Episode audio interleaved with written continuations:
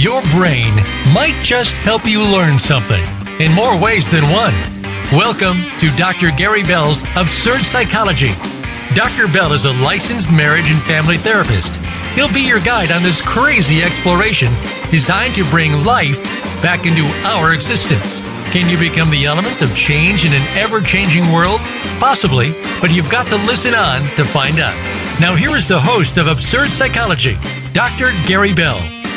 Welcome, everybody. All right, we're talking about false memories and manipulation, and none the two shall meet. They're both very different, so we're going to have to take them in segments here. But the false memories, you know, if you look at this, you know, although memories, well, they seem to be solid. They seem to be straightforward. The sum of who a person is, but there's a lot of evidence that suggests that memories are actually very complex, subject to change, and often very unreliable. And memories can be reconstructed as people age, and also as their worldview changes. They can falsely recall childhood events through effective suggestion. They can even create false memories, and they can be tricked into remembering events that never happened, or change the details that really did happen. And so this malleable memory can have especially bad consequences in legal settings. You know, and the areas of interest are children as eyewitnesses, sexual abuse, misidentification. And one, you know, if you look at some of the research, it's been there's a lot of high-profile legal cases, including like Ted Bundy, the serial killer, the McMartin preschool sexual abuse allegations, Scooter Libby, among a whole lot of other people, and a person's memories can entail a very mundane. Such as when you second guess whether you really did turn off the stove. And some memories can entail very critical, but with foggy eyewitness recollections of a crime, maybe. And so there's a lot of research that shows we can be given false information and convinced to believe that an event actually occurred, even if we don't remember any such event ever happening. And given that, recovered memories may be genuine, false, or a combination of the two, it's legitimate to question just how much of what you remember is real and how much is just an illusion. You know, a lot of people, and we see this all the time nowadays, like public figures who make erroneous claims about events from their past and become a target of scorn and ridicule and hopefully job loss if they're a politician. Unfortunately, that doesn't happen.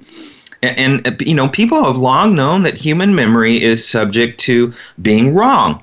And so the ordinary person makes faulty self-attributions in memory all the time. And they do that to promote themselves, basically, to propose that they're bigger or greater than what they actually are. But, you know, most of us have a desire to view our identity in a positive way. And so as a result, when events occur that challenge our self-image, the memory of those events morph over time until eventually the rough edges are smoothed over and we emerge a hero.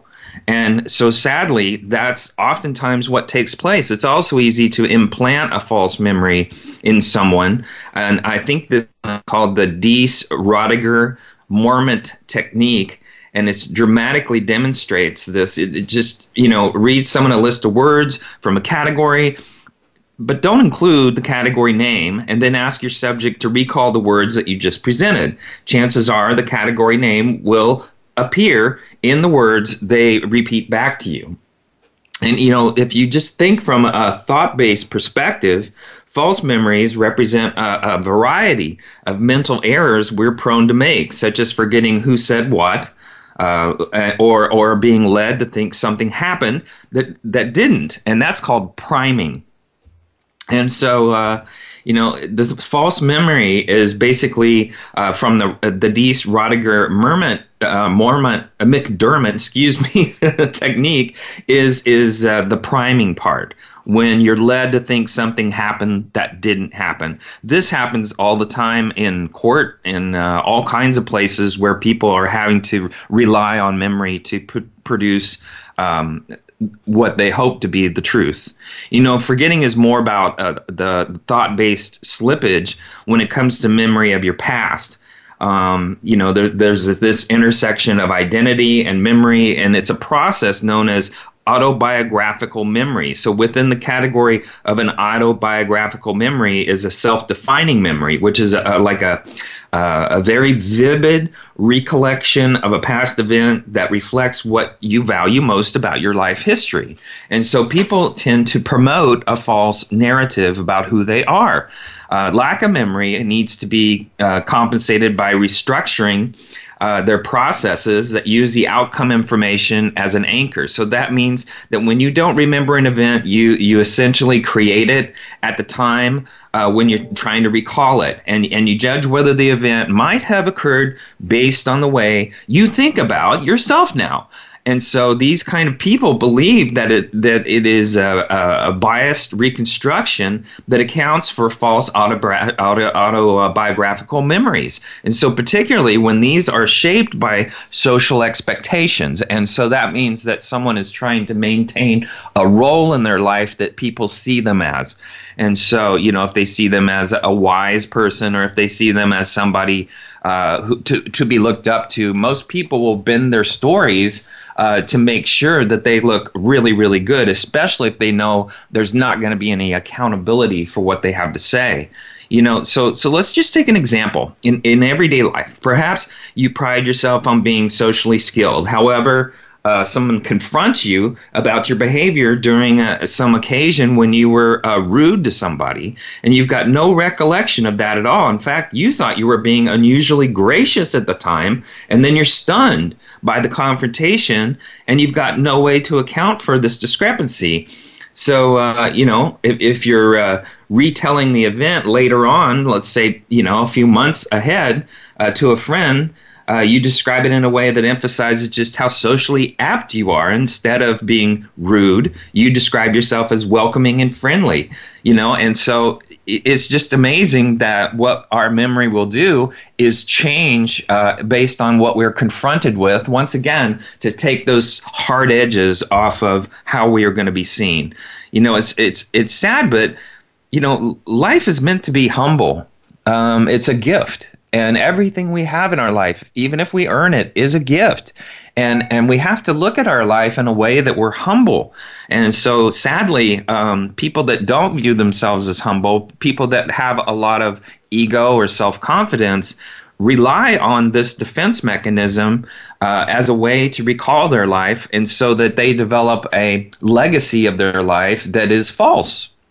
There's another example. Maybe if you pride yourself on having a really good memory, and ironically, you may be forced to realize that you forgot something really important, like an appointment with somebody, or maybe even a job interview or something like that. And that brings you face to face with your own fallibility. And again, though, as time goes by, the shifting sands of memory lead you to recall the event that it's not your fault.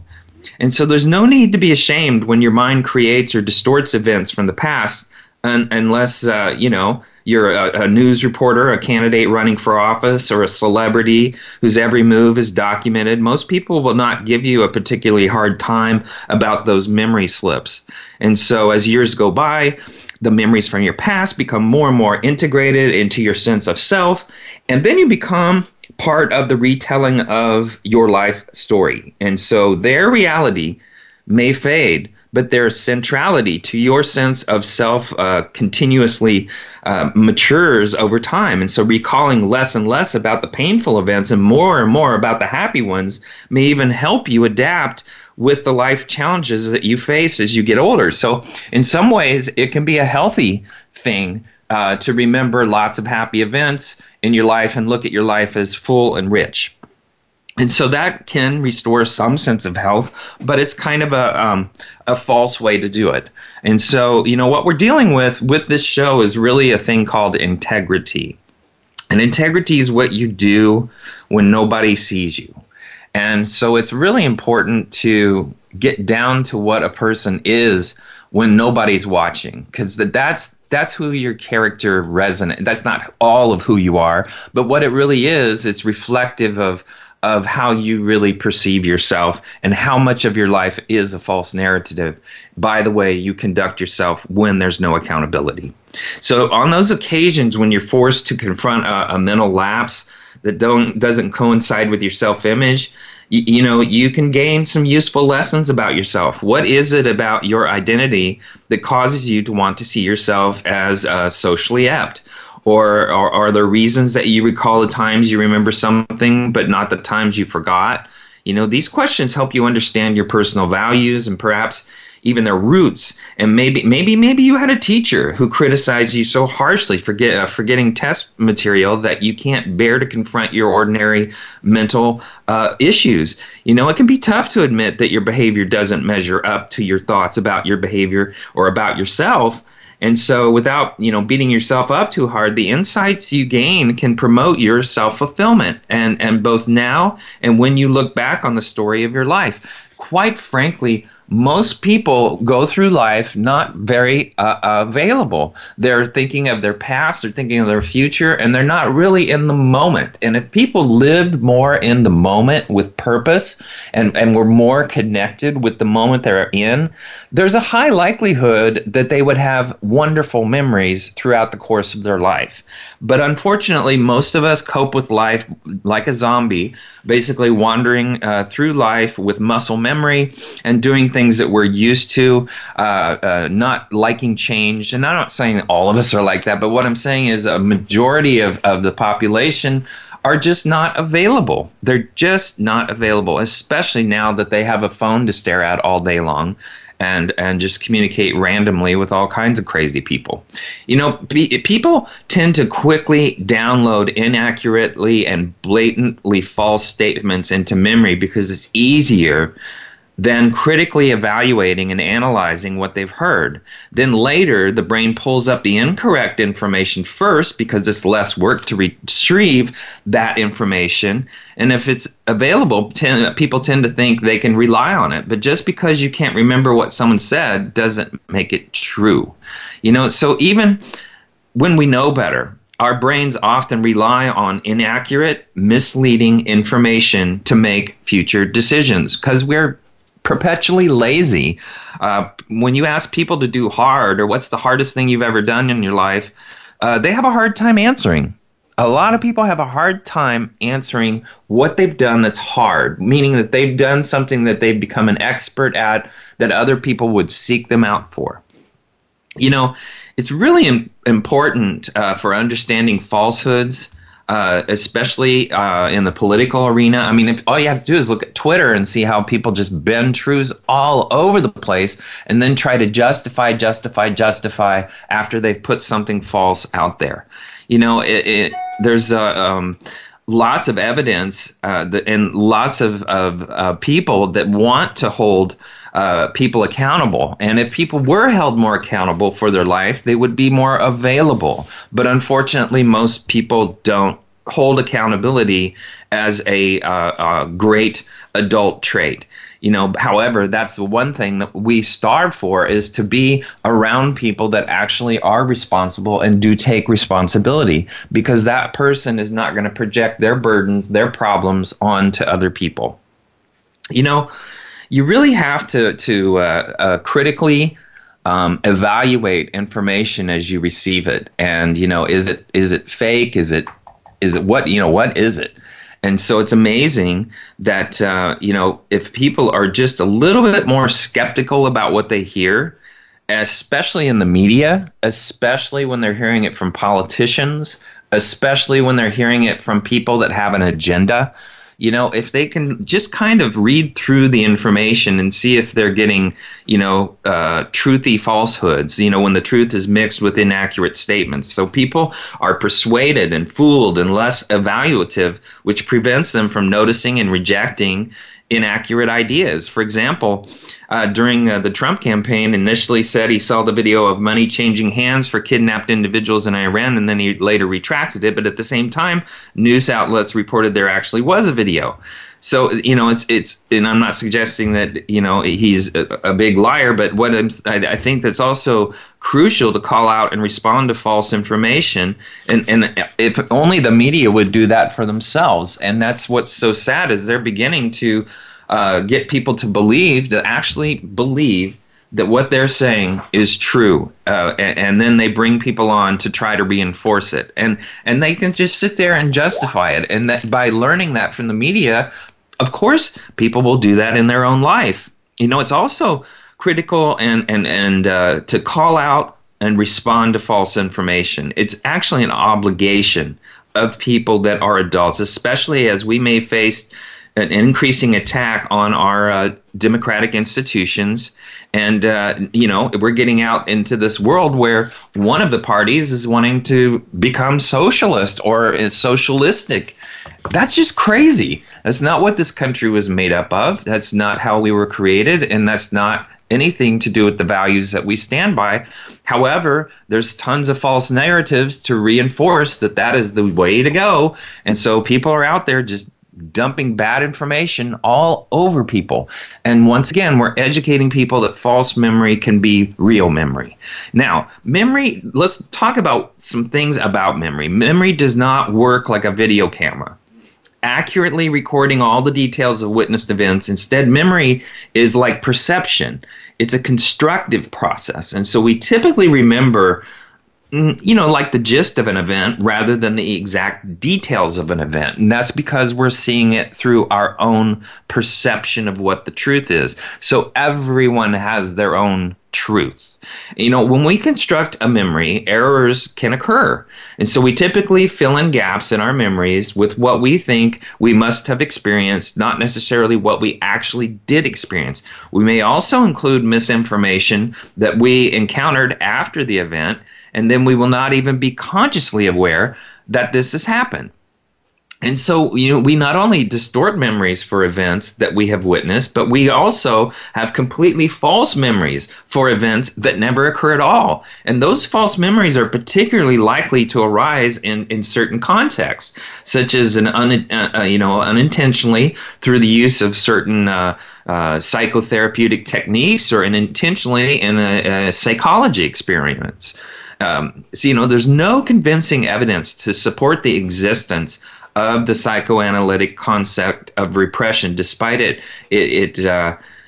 being a widely accepted concept. And another thing is there is currently no way to distinguish in the absence of an independent evidence whether a particular memory is true or false. Even memories which are detailed and vivid and held with 100% conviction can be completely false. So, you know, the basic message here is your memory is incredibly malleable, and because you often, which means it's very versatile, it's very complex, and because you often cannot spot a false memory once it has taken hold, the only way to prevent false memories is to know that they exist and to avoid things that facilitate them. Now we're going to go into manipulation once we take a quick break. So come back.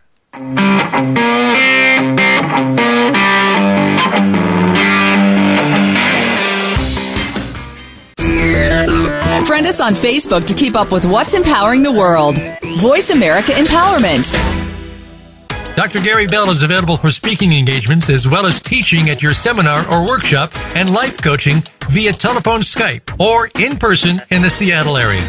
Dr. Bell brings his no-nonsense, straight-from-the-hip discussions each week on the show, but it doesn't stop there. Learn about motivation and psychology, one-couple marriage repair, a two-day workshop in Seattle, and more. Visit drgbmft.com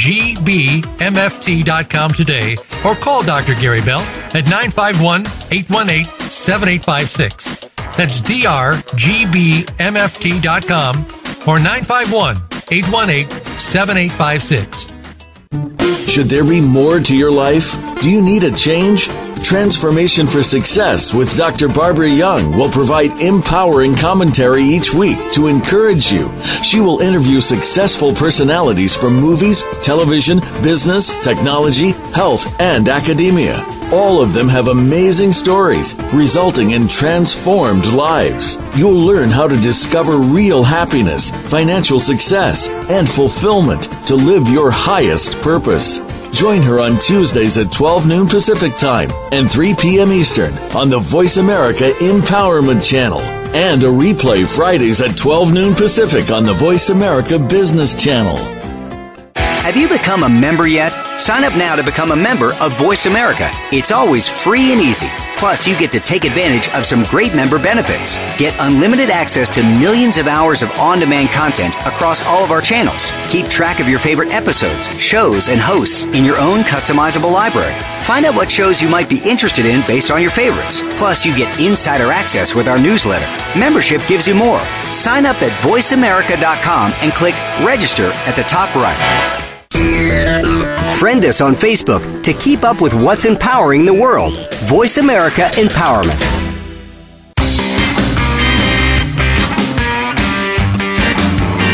You are tuned in to Dr. Gary Bell's Absurd Psychology. If you have a question for Dr. Gary or his guest, please call in to 1-888-346-9141. That's 1-888-346-9141. That's easy enough, but if you want to send an email, it will take some thinking. Got a pen? The email address is drgbmft at sbcglobal.net. Or you can just click on Email Host on the Voice America page. Now, back to Dr. Gary Bell's Absurd Psychology. Welcome back, everybody. All right, we're talking about false memories and manipulation. And these are something in our human nature that we do using our prefrontal cortex, which is what makes us human. And this is amazingly where we do lots of bad things that we would not think we were doing bad things. But we just do. We do. This is our nature. You know, we're talking about manipulation right now, but the most common type of manipulation is covert aggression. Now, notice I'm not saying passive aggression. You know, that's something that a lot of people just throw about. Passive aggression is basically when somebody thematically holds a problem in and then eventually blows like a, you know, they act like they're psychotic. Then they're really just trying to tell people, I don't want to reach this point of conflict ever again. So, you know, I'm going to act crazy so you won't ever do it. And all they do is look crazy themselves and nothing ever gets solved. And their self-esteem goes down. But, you know, there's nothing really passive about covert or veiled aggression. You know, it takes a lot of forms. It's basically when a person is out to dominate and control you and have their way with you to make sure that you submit yourself to their will, and that they do so in a way that's hard to see. But in other words, if they were overt about it, if they would just say, I'm on, you know, it's my way or the highway, then maybe you would give them some resistance. But some folks are really sneaky, clever. You know, they're very calculating. They can even be charming. But they know how to use your emotions, especially your consciousness, to get you to come to their way of thinking. And that subtle approach, that way of fighting with you in a way that's hard to see, can be very effective. And that's the heart and soul of a manipulative behavior. It's also playing on your emotions, playing on your sympathies, especially on your consciousness, to have their way with you. So it's a covertly aggressive strategy, and it works for the most part in relationships, but it's very, very destructive, especially in marriages. You know, if someone is not covertly aggressive but overtly aggressive, for example, if they were just physically threaten someone, we would generally not put that in a category of manipulation. That wouldn't fit in that physical. That wouldn't fit in the category of physical manipulation. You know, you can be manipulated in that way, you know, threatened. But in other words, you can also control people through terror. It's not the most common form of manipulation, but there are many ways to control people. So you can control them through fear. And we have a lot of fear in our lives. You know, when faith enters, fear leaves. When fear enters, faith leaves. And that's the challenge that we all face is, are we living in fear or are we living in faith? And in some topics, we're living in fear. Some topics, we're living in faith. And so if we could just live in faith, we wouldn't have fear. And if you thematically look at any religion, they're basically trying to teach you to live in faith and be a good person. You know, but you can control people with fear. And the most, the Stockholm syndrome is the most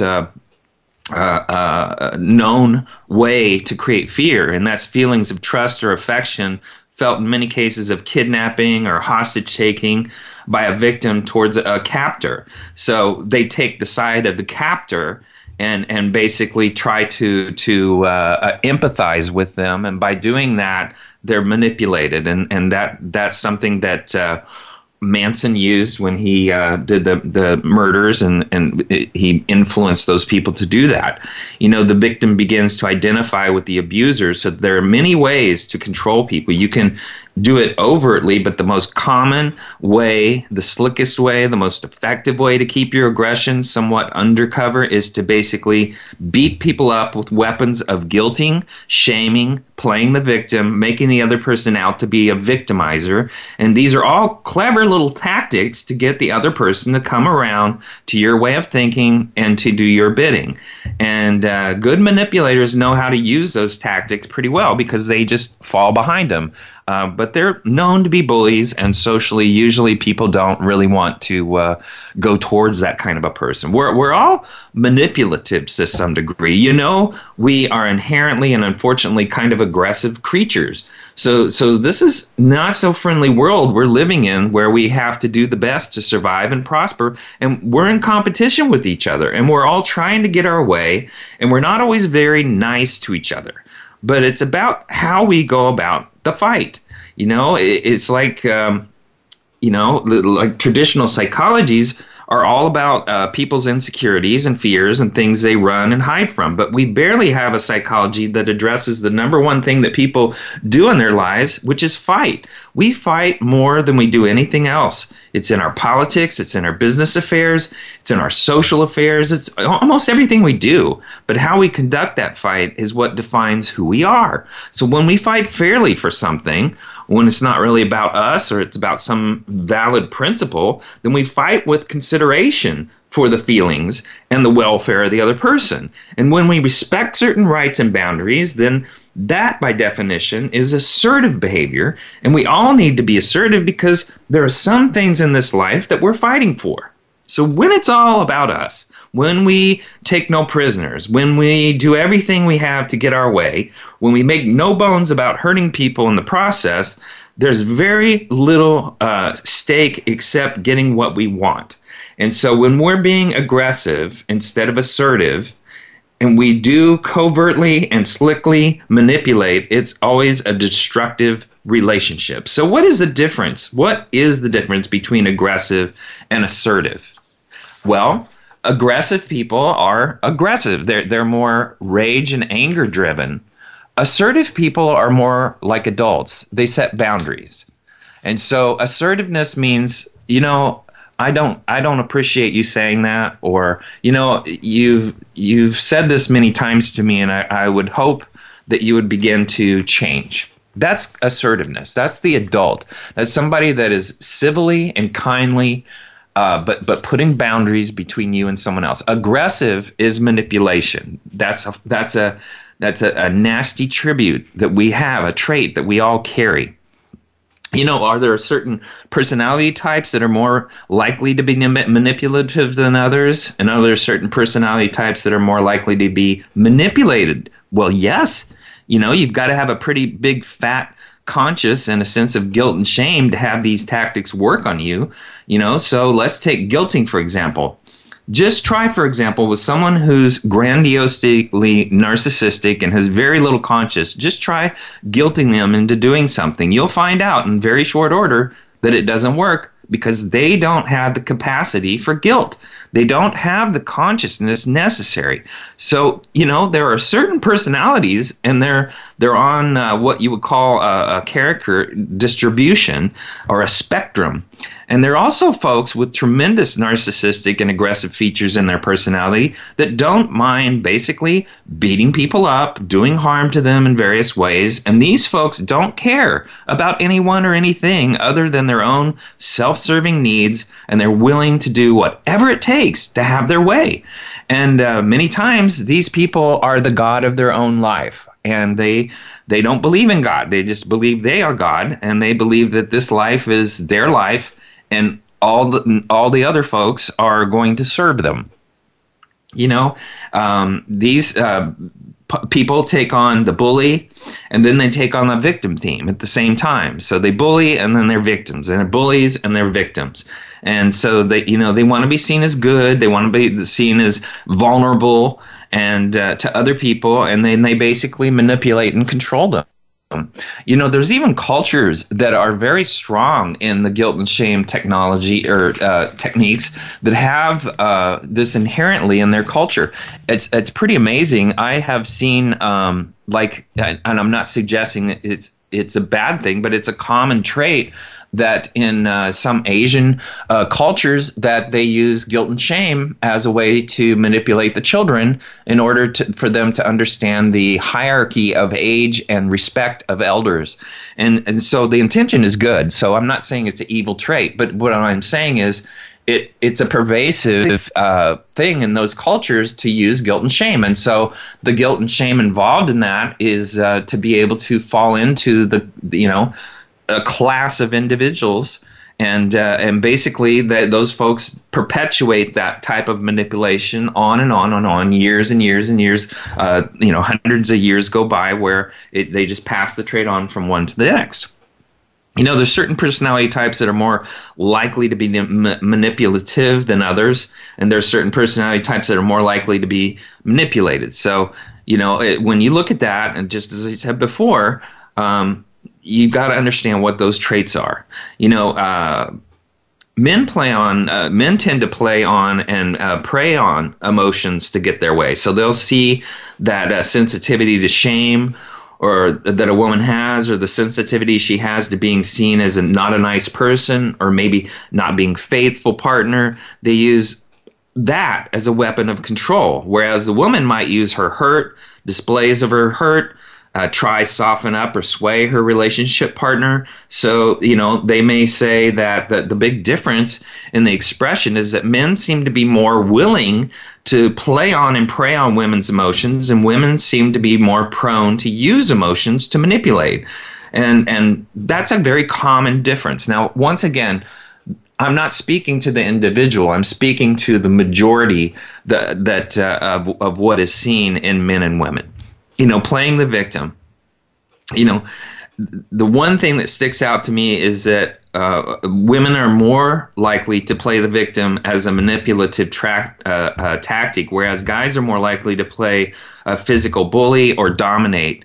You know, we don't know if that's always the experience, but you know, it's surprising that sometimes that is a common assumption. But, you know, there are differences, and men use some of the same tactics that women use, and women use some of the same tactics that men do. So it doesn't do a lot of good to sit here and say which one does what, but we really more need to identify what these traits are that make it, and wonder why we have to use those kind of techniques and things on people.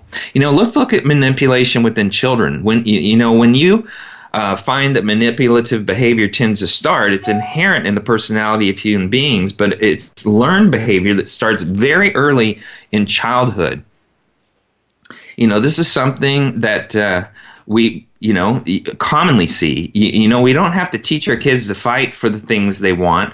Now we can reinforce it. We can provide them with a lot of messages in formative years that really reinforce the notion of that we don't have to fight for things. But however, kids are taught that they do have to kind of fight for things. And the fact is that socialization is a process, and none of us are born civilized. We have an animal nature. We rise above it, yes, but we have an animal nature, and we're born brutes, and it's natural for us to fight for the things that we want. And if children have strong, resourceful, principled parents at a very early stage, they will learn very early that that the direct fighting approach is probably not going to get them anywhere. You know, so children are in a vulnerable position. The adults are stronger than they are in many ways, and I'm not just saying physically. They're also dependent on the adults. So, you know, the feisty approach is not going to work from a kid. So they very early on, they learn that fight is covert. So they use the subtle tricks that play on mommy and daddy's consciousness to manipulate them. For instance, one thing that a kid is always going to do is they're going to learn how you say no. And if you have a hard time saying no, they're going to break that boundary because they're going to find the yes that you have within you. If you can just be flat and straight, say no, and they go blah, blah, blah, no means no. If you were just to do that, they would see that it doesn't take much for you to shut it down, and they don't manipulate as much. But, you know, people that have poor boundaries can be manipulated enormously, and kids are smart and they prey on that. They're little predators. They want power. They want control. They want to know that they can run their own lives. And so they learn this early on about how to manipulate their parents. And when it works, you know, God knows it does work for them time to time. That sends them a message that this is a good strategy to use. And so guess what they do? They take that into their marriages. They take that onto their children, and they teach them their techniques based on the fact that their parents had no boundaries. So it's unfortunately that those kind of legacies go on. They look for partners that are susceptible to their ability to manipulate because that's what they had to do as children. So, you know, we look at how, you know, how children manipulate. Well, they play on sympathies. You know, you know, if you had a parent that felt guilty, had bad behavior and felt guilty about it, they would play on their sympathies to get things. And so if the parents make mistakes all the time, or they're, you know, alcoholic or whatever, drugs, whatever their slippage is, they would play on that to show that, hey, you owe me something. You owe me something for that. And that's always a very dangerous situation, because when young people at the ages of 11 or 12 take the reins of power, they take the wheel of the ship, and they don't yet have the life experience and the wisdom to chart a course and direct things. So they think they do, but they have that arrogance to think they do, but they don't have the wisdom and the capability to do so. So just, you know, it just turns things on end, and it's a sad thing, but that's how people, if they don't take the time to parent and they want to be a best friend instead of a parent, they're going to create a lot of manipulation in their child, and that's just the sad truth. But you know, now we know that there are also people who unfortunately never develop conscience in the first place. We also used to think that this is another really important thing, that everyone would develop a healthy, normal conscience, but you know, trauma can affect that. If they have a traumatic life, if they have a sense of no control of their life, they tend to be able to be people that don't have as much conscience anymore, because they're all wrapped up in their head into their own pain. And so there's a lot of people that will avoid their traumas and create manipulation to keep people away from them having to recollect their traumas. So, you know, there's a certain amount of truth that sometimes the greater tragedy of our narcissistic age is that there are too many people among us who have not had proper socialization from the get-go. And this is the problem that I have with people that homeschool. Their kids are not learning, or don't have the opportunity to learn how to keep themselves in check, because they're just there with their family and they're not really learning how to socialize. And become part of childhood is learning how to socialize. Families are riddled with manipulation, and so that's one of the lessons that homeschooling happens to be on the downside. It happens to teach children. Not in all cases. I'm not trying to say it's bad to homeschool, but what I am saying is you need to be more conscious of how they can socially interact with other children too that don't respond to their emotional manipulation. All right, we're going to take another break. We're going to talk a little bit more about manipulation, and then we're going to go into some signs that you're being manipulated. So come back.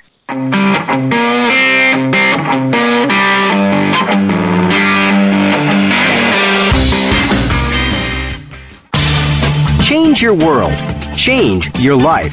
VoiceAmericaEmpowerment.com. Dr. Gary Bell is available for speaking engagements as well as teaching at your seminar or workshop and life coaching via telephone, Skype, or in person in the Seattle area. Dr. Bell brings his no-nonsense, straight-from-the-hip discussions each week on the show, but it doesn't stop there. Learn about motivation and psychology, one-couple marriage repair, a two-day workshop in Seattle, and more. Visit drgbmft.com today or call Dr. Gary Bell at 951-818-7856. That's drgbmft.com or 951-818-7856. Do you wish you could avoid having difficult conversations with your kids about sex, relationships, and how to stay safe? Do you struggle with what and how much to say? You're not alone. Tune into Holistic Sex Ed Radio with host Robin LaCrosse for a fresh new perspective on sex education that goes beyond the birds and the bees. We gather together every Thursday at 10 a.m. Pacific on the Voice America Empowerment Channel for conversations designed to improve your relationships, expand your knowledge, and give you the tools to help your kids make the most out of their lives. Your favorite Voice America Talk Radio Network shows and hosts are in your car, outdoors, and wherever you need them to be. Listen anywhere. Get our mobile app for iPhone, BlackBerry, or Android at the Apple iTunes App Store, BlackBerry App World, or Android Market. Change your world. Change your life. VoiceAmericaEmpowerment.com.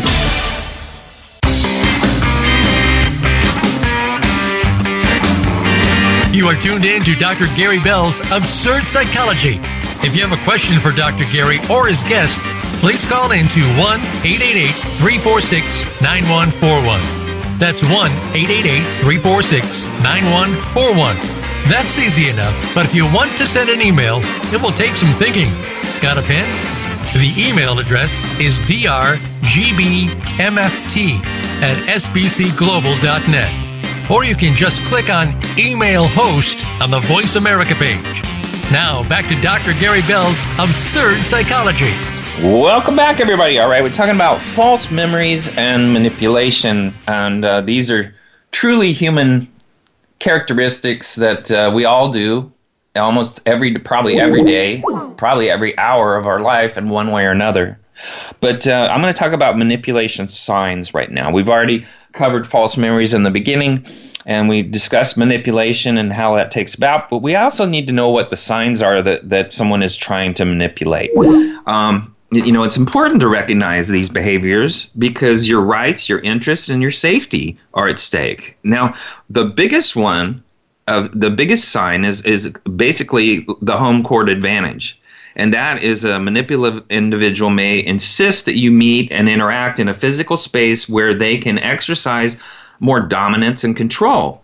And this can be the manipulator's office, their home, their car, or other spaces where they feel ownership and familiarity and where you lack it. This also, they also let you speak first to establish your baseline and to look for your weaknesses. So many salespeople do this when they prospect you. So by asking you general and probing questions, they establish a baseline about your thinking and your behavior from which they can evaluate your strengths and weaknesses. And so this type of questioning has a hidden agenda, and it can also occur at the workspace or in personal relationships. And also, many people will manipulate the facts. You know, it's like we talked about earlier, the lying, the excuse-making, being two-faced, blaming the victim for causing their own victimization, deforming the truth, a strategic disclosure, withholding other information that may take away from their point they're trying to make, or exaggeration, or an understatement or a one-sided bias of an issue. That's the way people manipulate facts. And I think we see that every day in our media constantly. It's just sickening to me.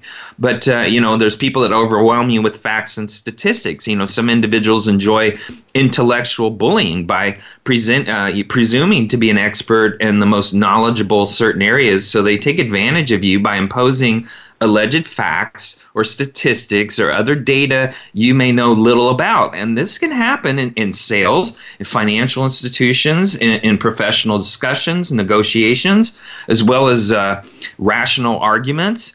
And so the presuming expert has power over you, and the manipulator hopes to punish or push through their agenda more convincingly. And so some people use that technique for no other reason but then to feel a sense of intellectual superiority. There's also people that will overwhelm you with procedures and red tape. Certain people use bureaucracy, like paperwork, procedures, laws and bylaws, committees, and other roadblocks to maintain their position and power. So while making your life more difficult, this technique can also be used to delay fact-finding and truth-seeking, hide flaws, hide weaknesses, and evade scrutiny. And another sign of manipulation is negative surprises. Some people use negative surprises to put you off balance and gain a psychological advantage. And this can range from lowballing in a negotiation to a sudden profession that they will not be able to come through or deliver in some way, or typically an unexpected negative information comes without warning, so you have little time to prepare and counter their move. So the manipulator may ask for additional concessions from you in order to continue working with you.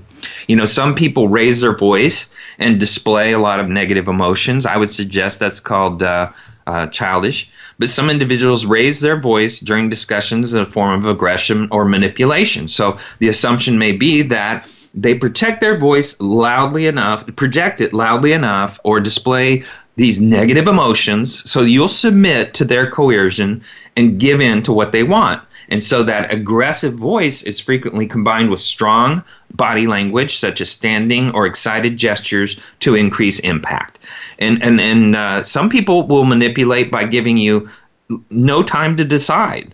And so this is really a very common sales and negotiation tactic, where the manipulator puts pressure on you to make a decision before you're ready by applying tension and control. And it's hoped for that you will crack and give in to the aggressor's demands. There's also negative humor that's designed to poke at your weaknesses and dispower you. Some people call that sarcasm. You know, some manipulators like to make critical remarks, often disguised as humor, to make you seem inferior or less secure. So some examples might be critiquing your appearance, your older model smartphone, your background, your credentials, to the fact that you came in 2 minutes too late, you're out of breath, or by making you look bad or getting you to feel bad. And so the aggressor hopes to impose psychological superiority over you. And also, there's people who manipulate by judging and criticizing to make you feel inadequate. So distinct from other behaviors where, like, negative humor is used, the manipulator outright picks on you by constantly marginalizing, ridiculing, dismissing you. They keep you off balance, and they maintain their superiority. So the aggressor deliberately fosters the impression that there's always something wrong with you, and that no matter how hard you try, you are inadequate and will never be enough. And so significantly, the manipulator focuses on the negative without providing genuine and constructive solutions or even validation and compliments. Also, some people use the silent treatment. That's another form of manipulation, by deliberately and not responding to your reasonable calls, your text messages, your emails, other inquiries. So the manipulator basically presumes power by making you wait, and intends to place doubt and uncertainty in your mind. So the silent treatment is a head game. And then there's people that pretend to be ignorant. And so this is classic, people playing dumb by pretending that they don't understand what you want or what you want them to do. The manipulator, they make you take on what is their responsibility. so they get you to break a sweat. Some children use this in tactic in order to delay or stall or manipulate adults into doing something for them that they could do for themselves. And so some grown-ups use this tactic as well when they have something to hide or an obligation that they wish to avoid. So they just act like they're ignorant. And then there's that, I don't want to fail. God forbid someone fail. Then there's this guilt baiting, and so unreasonable blaming, targeting recipients.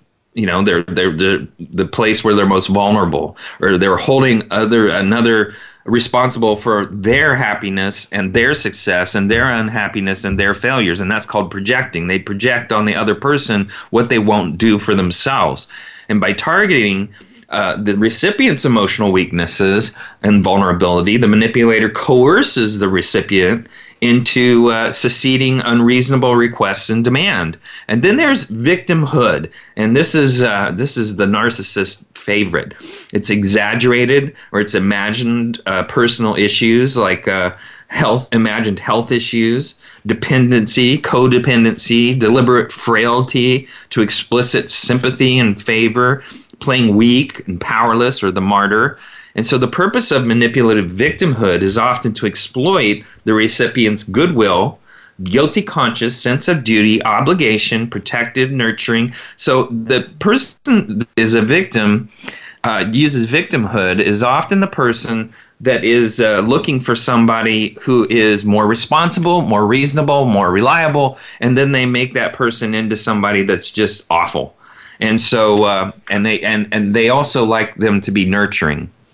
And so, there's all kinds of ways that we as human, and these are just a few, that we are around people that manipulate. But there are such things as toxic people. And these folks will usually make you feel exhausted after you meet them.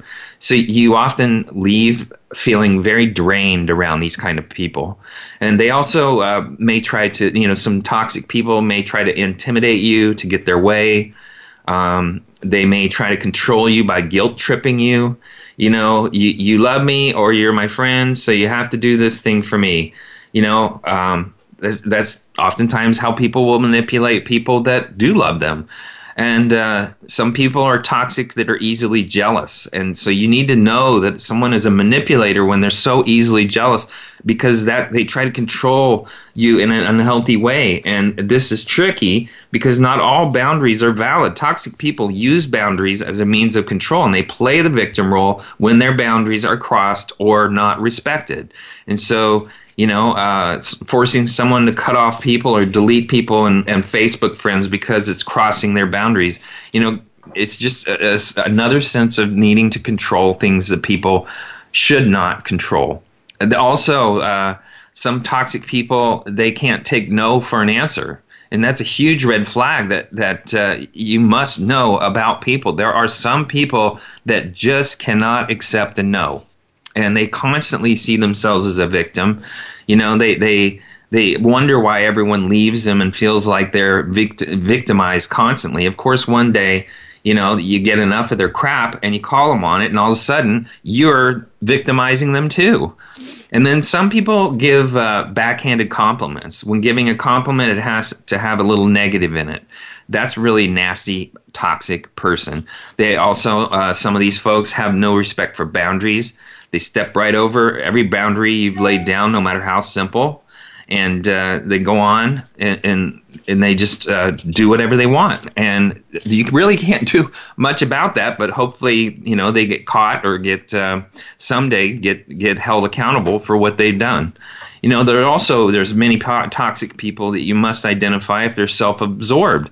This is a really strong sign that some people don't notice until it happens multiple times, but they never ask about your life. They only call you when they need something or they want to complain about their lives, which is usually results in them needing something from you. Some people are toxic because they overshare.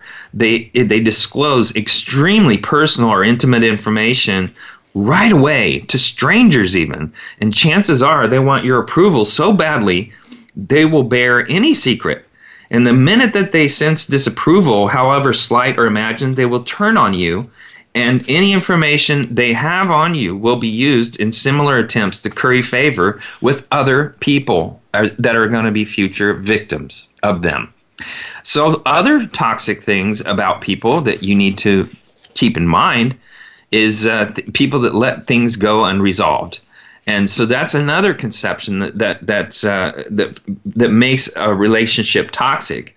You know, couples that are healthy resolve every issue via adult, effective communication, using their words to even talk about emotions rather than demonstrating emotions.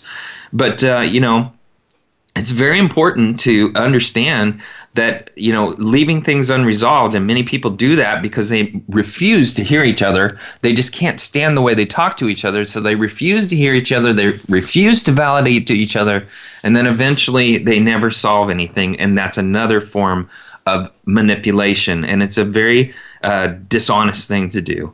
And in every relationship, there's going to be stupid mistakes, and stupid mistakes can be not intended, but basically they are, you know, even if they're not intended to hurt, stupid mistakes mean that the person is a little bit too self-centered. I'd like to thank everybody for listening. That's our show. You know, I'd love to hear from you. Visit our webpage on voiceamerica.com, Empowerment Channel, Dr. Gary Bell's Absurd Psychology. Now remember, the moment you feel the need to prove yourself is a moment you should keep your mouth shut. Also remember, what if the comet that killed the dinosaurs was really a UFO crash and we are the aliens? Also remember, you know, if lesbians are not attracted to men, then why are they attracted to women that look like men? Thanks for listening, everybody.